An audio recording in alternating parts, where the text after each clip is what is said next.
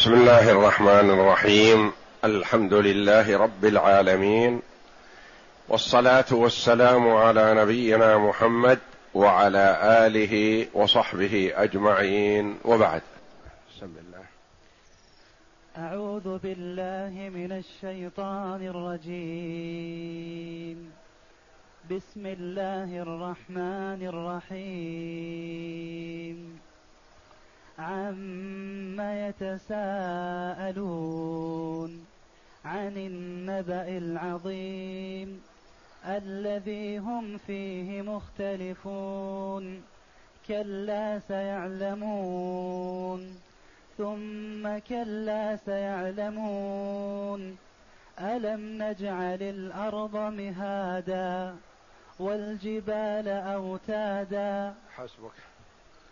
هذه السورة سورة عم ويقال لها سورة النبأ وسورة عما يتساءلون وتسمى التساؤل وهي مكية والمكي من القرآن ما نزل قبل هجرة النبي صلى الله عليه وسلم من مكة إلى المدينة والمدني ما نزل من القرآن بعد هجرته صلى الله عليه وسلم إلى المدينة حتى وإن نزل بمكة. يقال له مدني ما دام بعد الهجرة. وهذه السورة من السور المكية. والمكية تتميز بقصر الآيات وباشتمالها على تقرير التوحيد والبعث وإثبات النبوة وإثبات الجزاء والحساب في الدار الآخرة وذكر الجنة والنار. لأن النبي صلى الله عليه وسلم في مكة ثلاث عشرة سنة يدعو إلى التوحيد صلوات الله وسلامه عليه. وذلك أن التوحيد هو الأساس وهو الذي تقوم عليه الأعمال وتنفع معه الأعمال. فإذا كان المرء موحدا لله جل وعلا في ألوهيته وربوبيته وأسمائه وصفاته نفع العمل وإن قل. وإذا اختل توحيده فبحسب هذا الخلل إن كان عظيم فهو كفر وضلال وخروج من ملة الإسلام. وإن كان في شيء من المخالفات فبحسبه. والعمل مع عدم الإيمان بالله ما ينفع. كما قال الله جل وعلا في حق الكفار وقدمنا إلى ما عملوا من عمل فجعلناه هباء منثورا. يعملون اعمالا ظاهرها الصلاح لكن لما لم تكن مبنية على التوحيد والإخلاص لله تبارك وتعالى ما نفعت. ما كان نفعه متعد في الدنيا فالله جل وعلا يثيب عليه صاحبه في الدنيا. بالمال والولد والجاه والصحة ونحو ذلك من أمور الدنيا من متاع الدنيا. ولا يبقى له أجر في الدار الآخرة. وإن كان هذا العمل لا يتعدى نفعه فلا فائدة فيه. لأن الكافر قد يتصدق قد ينفع المسلمين في أمور هم في حاجة إليها. هذه يشكرها الله جل وعلا ويثيبه عليها في الدار الدنيا.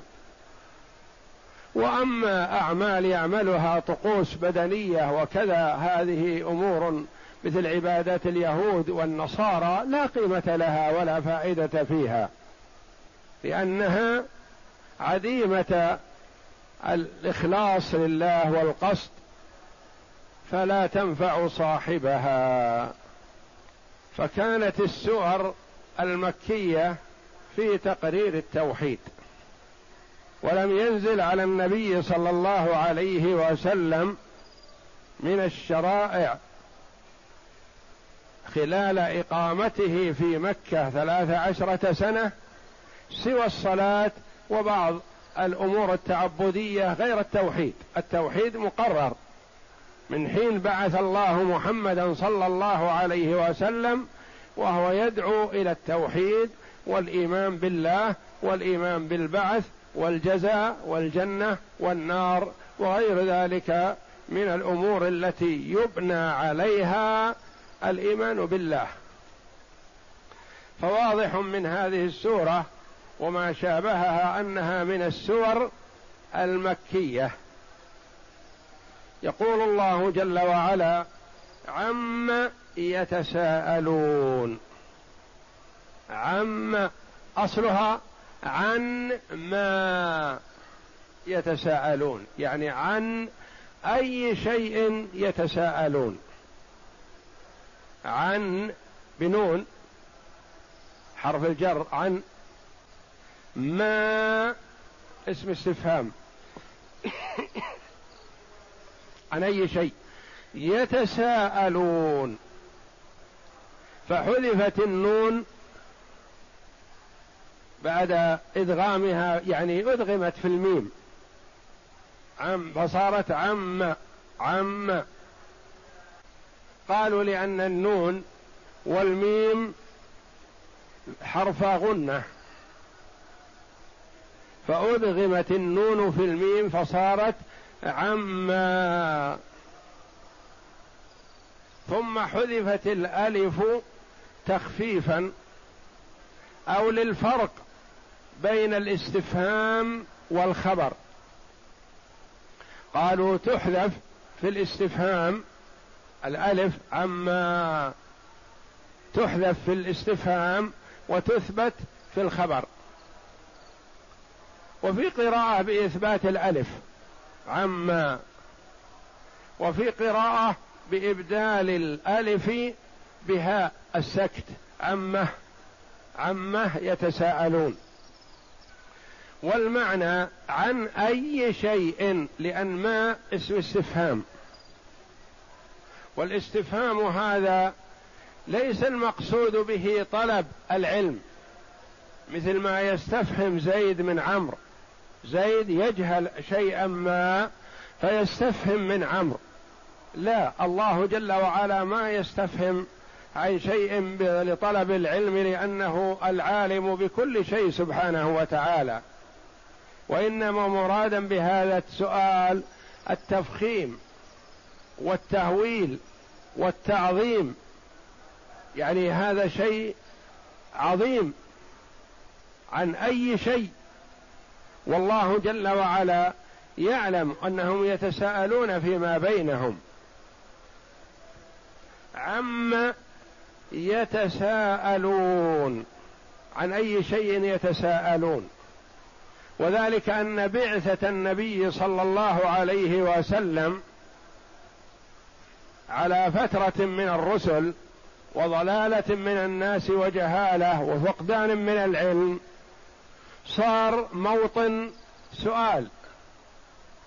سؤال إذا كان من الكفار فهو سؤال إنكار. يعني يتساءلون منكرين لما يدعو إليه محمد صلى الله عليه وسلم. وإذا كان بين المسلمين والكفار فهو تساؤل يعني منهم من هو مقتنع ومدرك لهذا الشيء ومؤمن به ومنهم من لا يؤمن به. لأن الكفار مثلا يسألون بعض المسلمين كيف يعني أنتم مصدقون بهذا؟ فيقولون نعم. فيجوز إذا كان المراد السؤال التساؤل من الكفار فالتساؤل تساؤل إنكار. وإذا كان التساؤل بين الكفار والمؤمنين كما قال بعض المفسرين فمعناه التساؤل للاطلاع يسأل الكافر المؤمن أنت مصدق بما يقول محمد؟ هل تصدق بهذا؟ يقول نعم. الكافر يقول لا أنا مكذب هذا ما يمكن ولا يقع. بعد تلف الأجسام تعاد مرة أخرى هذا مستحيل وهكذا. والتساؤل هذا قد يطلق ويراد به أن كل واحد يسأل الآخر لأن كما يقال هذه التاء تدخل على أفعال المشاركة. في أفعال مشاركة وأفعال خاصة مثل قام زيد هذه أفعال خاصة فعل فرد. لكن إذا قلنا تشارك زيد وعمرو تخاصم زيد وعمرو تقاتل زيد وعمرو تصاحب زيد وعمرو هذه تسمى أفعال المصاحبة يعني ما تصير من طرف واحد. ما نقول تصاحب محمد مثلا. لا تصاحب لابد الاثنين. مشاركة يعني اثنان أو أكثر. فهي من أفعال المشاركة. ويصح أن يراد بها التساؤل يعني كل واحد يسأل الآخر ويصح أن يراد بها التناقش في أمر ما لا على سبيل السؤال وإنما على سبيل التحدث. يجتمع مثلا كفار قريش في مكان ما يتكلمون في موضوع محمد عليه الصلاة والسلام. ما في تساؤل وإنما تحدث. كما قال الله جل وعلا وأقبل بعضهم على بعض يتساءلون. يعني ما يتحدثون فيطلق التساؤل ويراد به التحدث والكلام. عما يتساءلون عن أي شيء هذا فيه دلالة على سعة علم الله جل وعلا. أنه قد يجتمع الاثنان أو أكثر في مكان ما خالي عن الناس في ظلمة في بعد ومنأ عن الناس فيخبر الله جل وعلا عما صار بينهم.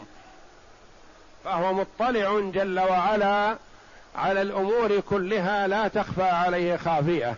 وسواء عنده جل وعلا السر والعلانية وسواء الإخفاء والإظهار كله سواء عند الله تبارك وتعالى يعلم خائنة الأعين وما تخفي الصدور. لا تخفى عليه خافية. فيخبر الله جل وعلا عن اطلاعه على تساؤلهم حتى وإن كان بالخفاء والبعد عن الناس. عما يتساءلون ما هو عن النبأ العظيم الخبر النبأ الخبر. ولا يقال لأي خبر نبأ وإنما إذا كان له مكانة وله أهمية يقال هذا نبأ. جاء نبأ بكذا مثلا لكن خبر عادي بسيط ما يسمى نبأ. ثم وصفه مع كونه نبأ يعني يدل على العظم والكبر. كذلك وصفه بالعظم عن النبأ العظيم الهام الجليل. لأن عليه مدار الأمور وبه بهذا الأمر مثلا يفترق الناس إلى مؤمن وكافر.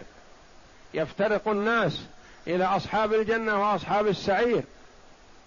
فهو نبأ عظيم ليس بالسهل. فكونه يأتي اولا على طريق السؤال ثم يخبر عنه جل وعلا دلالة على تهويل الأمر وعظمه وأنه شيء له أهمية عظمى. فيسأل عنه أول وهو أعلم جل وعلا ثم يخبر يقول عن النبأ العظيم تساؤلهم عن النبأ العظيم وما هو هذا النبأ العظيم؟ قيل التوحيد توحيد الله وقيل القرآن وقيل البعث ولا منافاة بينها لأنها كلها في أمر الإيمان بالله وفيما أنكره كفار قريش. فكفار قريش منكرون لهذه كلها والمؤمن بواحدة منها مؤمن بالجميع. المؤمن بالقرآن مؤمن بالنبي صلى الله عليه وسلم وبالبعث وبالجنة وبالنار والمؤمن بالنبي بالنبي صلى الله عليه وسلم كذلك والمؤمن بتوحيد الله جل وعلا كذلك وهكذا. فالنبأ العظيم من المفسرين رحمهم الله من قال التوحيد وما يدعو إليه محمد صلى الله عليه وسلم من الإيمان بالله وعدم عبادة ما سواه. ومنهم من قال القرآن النبأ العظيم الذي نزل على محمد. ومنهم من قال النبأ العظيم البعث لأنهم كانوا ينكرونه ويستبعدونه. والناس فيه طوائف مفترقة مختلفة. النصارى يؤمنون بالبعث الروحاني لا الجسماني وبعض اليهود يؤمنون بالبعث الجسماني والروحاني. وكفار قريش وأكثر العرب ينكرون البعث مطلقا. وبعضهم يظن ويشك شكا. بعض الكفار من عبدة الأوثان يشكون في هذا ويظنونه ظن. ما عندهم يقين لكن عندهم شيء من التردد فيه ما يجزمون بإنكاره. كما قال الله جل وعلا عنهم إن نظن إلا ظنا وما نحن بمستيقنين. والأقرب والله أعلم أن يكون المراد به البعث لأن الله جل وعلا في الآيات التي تلي هذا قرر البعث بأدلة ظاهرة بينة. ما جاء بعده الدعوة إلى توحيد الله أو الدعوة إلى الإيمان بمحمد صلى الله عليه وسلم وإنما جاء بعده الأدلة الدالة على قدرة الله جل وعلا على البعث كما سيأتي. يقول تعالى منكرا على المشركين في تساؤلهم عن يوم القيامة إنكارا لوقوعها عما يتساءلون عن النبأ العظيم. عن أي شيء يتساءلون عن أمر القيامة وهو النبأ العظيم. يعني الخبر الهائل المفضع الباهر. قال قتادة النبأ العظيم. البعث بعد الموت. وقال مجاهد هو القرآن والأظهر الأول لقوله تعالى الذي هم فيه مختلفون. يعني الناس فيه على قولين مؤمن به وكافر. ثم قال تعالى متوعدا لمنكر القيامة.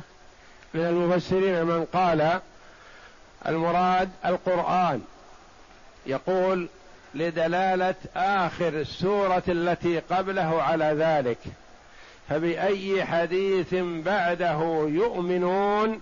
ثم قال تعالى عما يتساءلون عن النبأ العظيم الذي هو القرآن.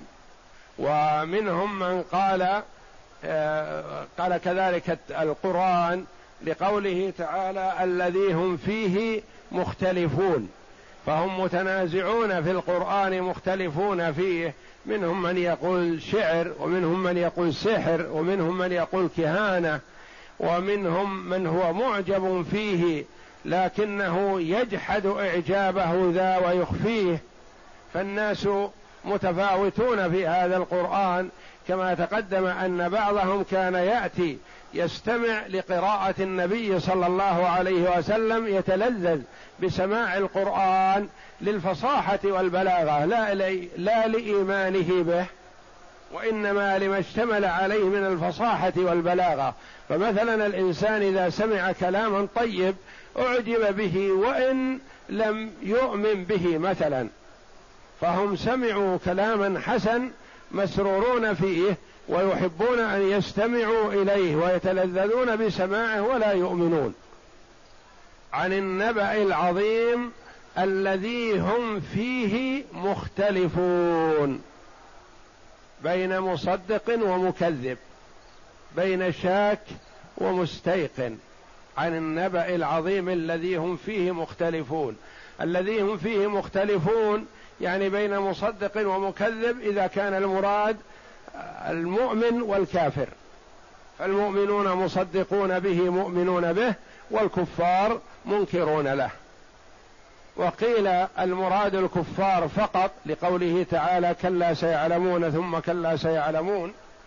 وهم مختلفون فيه يعني في القرآن أنه سحر أو شعر أو كهانة ونحو ذلك أو أنه من كلام البشر يتعلمه محمد صلى الله عليه وسلم من بعض الناس كما زعم بعضهم ذلك وقالوا فيه خادم مملوك رقيق آجمي يقرئ النبي صلى الله عليه وسلم القرآن يعطيه إياه والنبي يبلغه للناس والذي يرمزون إليه أعجمي كما قال الله جل وعلا الذي يلحدون إليه أعجمي وهذا لسان عربي مبين. يقولون فيه قين رقيق عبد كفار قريش كان النبي صلى الله عليه وسلم يأخذ منه القرآن لأن عنده علم من العلوم السابقة. لكنه عجمي ليس بعربي علشان يعطي النبي صلى الله عليه وسلم هذا القرآن الفصيح البليغ. نعم. ثم قال تعالى متوعدا لمنكر القيامة كلا سيعلمون ثم كلا سيعلمون. وهذا تهديد شديد ووعيد أكيد. ثم شرع تبارك وتعالى بين قدرته العظيمة على خلق الأشياء الغريبة والأمور العجيبة الدالة على قدرته على ما يشاء من أمور المعاد وغيرها فقال ألم نجعل الأرض مهادا؟ أي ممهدة للخلائق ذلولا لهم قارة ساكنة ثابتة والجبال أوتادا أي جعلها لهم أوتادا أرساها عن النبأ العظيم الذي هم فيه مختلفون الذي اسم موصول صفة للنبأ النبأ الذي هم فيه مختلفون بين منكر ومكذب ومستبعد و تفصيل في ذلك بعضهم ينكر المعاد الجسماني. يقول إن الجسم إذا تفتت ما يمكن أن يعود مرة ثانية ولكن تعود الأرواح كما هي عقيدة النصارى. وبعض اليهود يثبت البعث الجسماني والروحاني وبعض كفار قريش ينكرون الكل وبعضهم يظن ويشك شكا ولا يقين. كما قال الله جل وعلا عنهم إن نظن إلا ظنا وغيرها وما أظن الساعة قائمة وغير ذلك من الآيات الذي هم فيه مختلفون. قال تعالى كلا سيعلمون. كلا كلمة ردع وزجر عن هذا الاختلاف وهذا التنازع في القرآن البين الواضح الذي لا غبار عليه أنه لا يستطيع بشر مهما أوتي من الفصاحة والبلاغة أن يأتي بمثله. وقد تحداهم الله جل وعلا أن يأتوا بمثله يجتمعون كلهم مع شياطينهم مع جنهم ليأتوا بمثل هذا القرآن ما يستطيعون. ثم تحداهم جل وعلا أن يأتوا بعشر سور فما استطاعوا. ثم تحداهم جل وعلا وهم أهل الفصاحة والبلاغة أن يأتوا بسورة من مثله. ما استطاعوا أن يأتوا بسورة مثل انا أعطيناك الكوثر فصل لربك وانحر إن شانئك هو الأبتر. هذه سورة. تحداهم الله جل وعلا أن يأتوا بمثلها ما يستطيعون. مع ما عندهم من الفصاحة والبلاغة والعلم بالشعر ولغة العرب وأشعارهم ما استطاعوا. كلا سيعلمون. ردع لما هم فيه من الاختلاف. قال سيعلمون حقيقة ما هم فيه من الكذب والاختلاف متى؟ عند الاحتضار. وبعد الموت. وعند البعث. سيظهر. كلا سيعلمون يظهر الأمر جلي. الآن هم في حالة إنكار وجحود لكن سيظهر الأمر. فكلا تأتي بمعنى الزجر والردع وتأتي بمعنى حقا. وقال بعض المفسرين هي هنا بمعنى حق. الجمهور على أنها ردع وزجر وقيل بمعنى حق. حقا سيعلمون حقيقة الأمر. متى؟ عند الاحتضار عند الموت وعند البعث. ثم كرر جل وعلا الردع لأنه ما ينبغي الاختلاف في مثل هذا لأنه بين واضح. الاختلاف في شيء مختلف فيه معقول لكن هذا شيء جلي بين. كلام الله جل وعلا وهو حق ومشتمل على الحق ويدعو إلى الحق ولا يستطيع مخلوق أن يأتي بمثله حتى يشك فيه. ثم كرر الردع والزجر فقال تعالى ثم كلا سيعلمون. سيظهر لهم الأمر جليا بعد هذا. للمبالغه في التأكيد وقراءة الجمهور بالياء كلا ثم كلا سيعلمون وفي قراءة أخرى ثم كلا ستعلمون. والفعلان بقراءة الجمهور بالياء كلا سيعلمون ثم كلا سيعلمون. وفي قراءة بالتاء فيهما وفي قراءة بالياء في الأول وفي التاء بالثاني. كلا سيعلمون ثم كلا سيعلمون. قراءة أخرى كلا سيعلمون ثم كلا ستعلمون. وفي قراءة كلا ستعلمون ثم كلا ستعلمون. الآيتان. بالياء. والآيتان بالتاء. والأولى بالياء والثانية بالتاء في ثلاث قراءات. وهو المراد بقول المفسرين رحمهم الله بالفوقانية. يقول بالفوقانية يعني بالتاء أو بالتحتانية يعني بالياء. وإذا كانت بالتاء فهي بالمخاطبة ستعلمون. وبالياء بالغيبة سيعلمون. يعني سيعلم الكفار عاقبة تكذيبهم هذا. ثم قال جل وعلا ألم نجعل الأرض مهادا؟ تنكرون البعث إعادة الأجسام. أليس إيجاد الأرض بهذا الشكل وهذا العظم أعظم من إعادة الجسم الذي كان موجود هم لا ينكرون وجود أجسامهم. لا ينكرون ذلك لكن ينكرون إرجاعها مرة أخرى. فارجاعها وإعادتها مرة أخرى سهل بالنسبة لخالق هذه الأشياء العظام. ألم نجعل الأرض مهادا؟